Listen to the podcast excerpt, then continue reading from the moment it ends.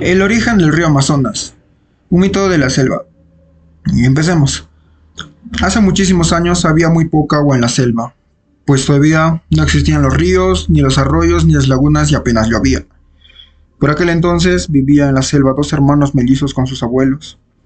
El único que sabía de dónde extraer el agua era el abuelo, pero a nadie se lo decía.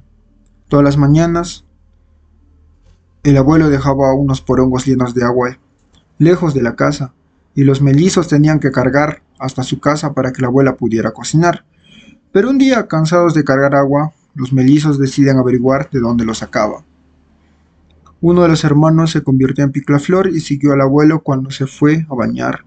Vio entonces que un gran chorro de agua salía de un árbol frondoso llamado lupuna. Por fin habían descubierto el secreto del abuelo. Entonces los hermanos reunieron a todos los animales, roedores, como ardillas, conejos, ratones, y a todas las aves picamaderas como los pájaros carpinteros, para que los ayudaran a cortar el árbol.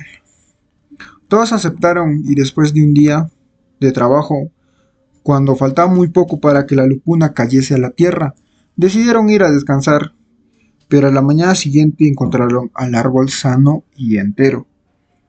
Y al segundo día sucedió lo mismo, el árbol siempre aparecía entero al amanecer como si no hubiese hecho nada. Entonces, cuando otra vez el árbol estaba casi talado, uno de los hermanos se convirtió en alacrán y mordió al abuelo en el dedo gordo del pie. El inmenso árbol cayó al suelo y toda la selva retumbó. El agua empezó a brotar en grandes cantidades y el tronco del árbol se convirtió en un gran río. Sus numerosas ramas se transformaron en afluyentes quebradas y riachuelos. Las hojas y las espinas se convirtieron en diferentes peces que actualmente viven en los ríos de la selva, y así dice que nació el río más caudaloso del mundo y también el más largo. Nos referimos al gran río Amazonas.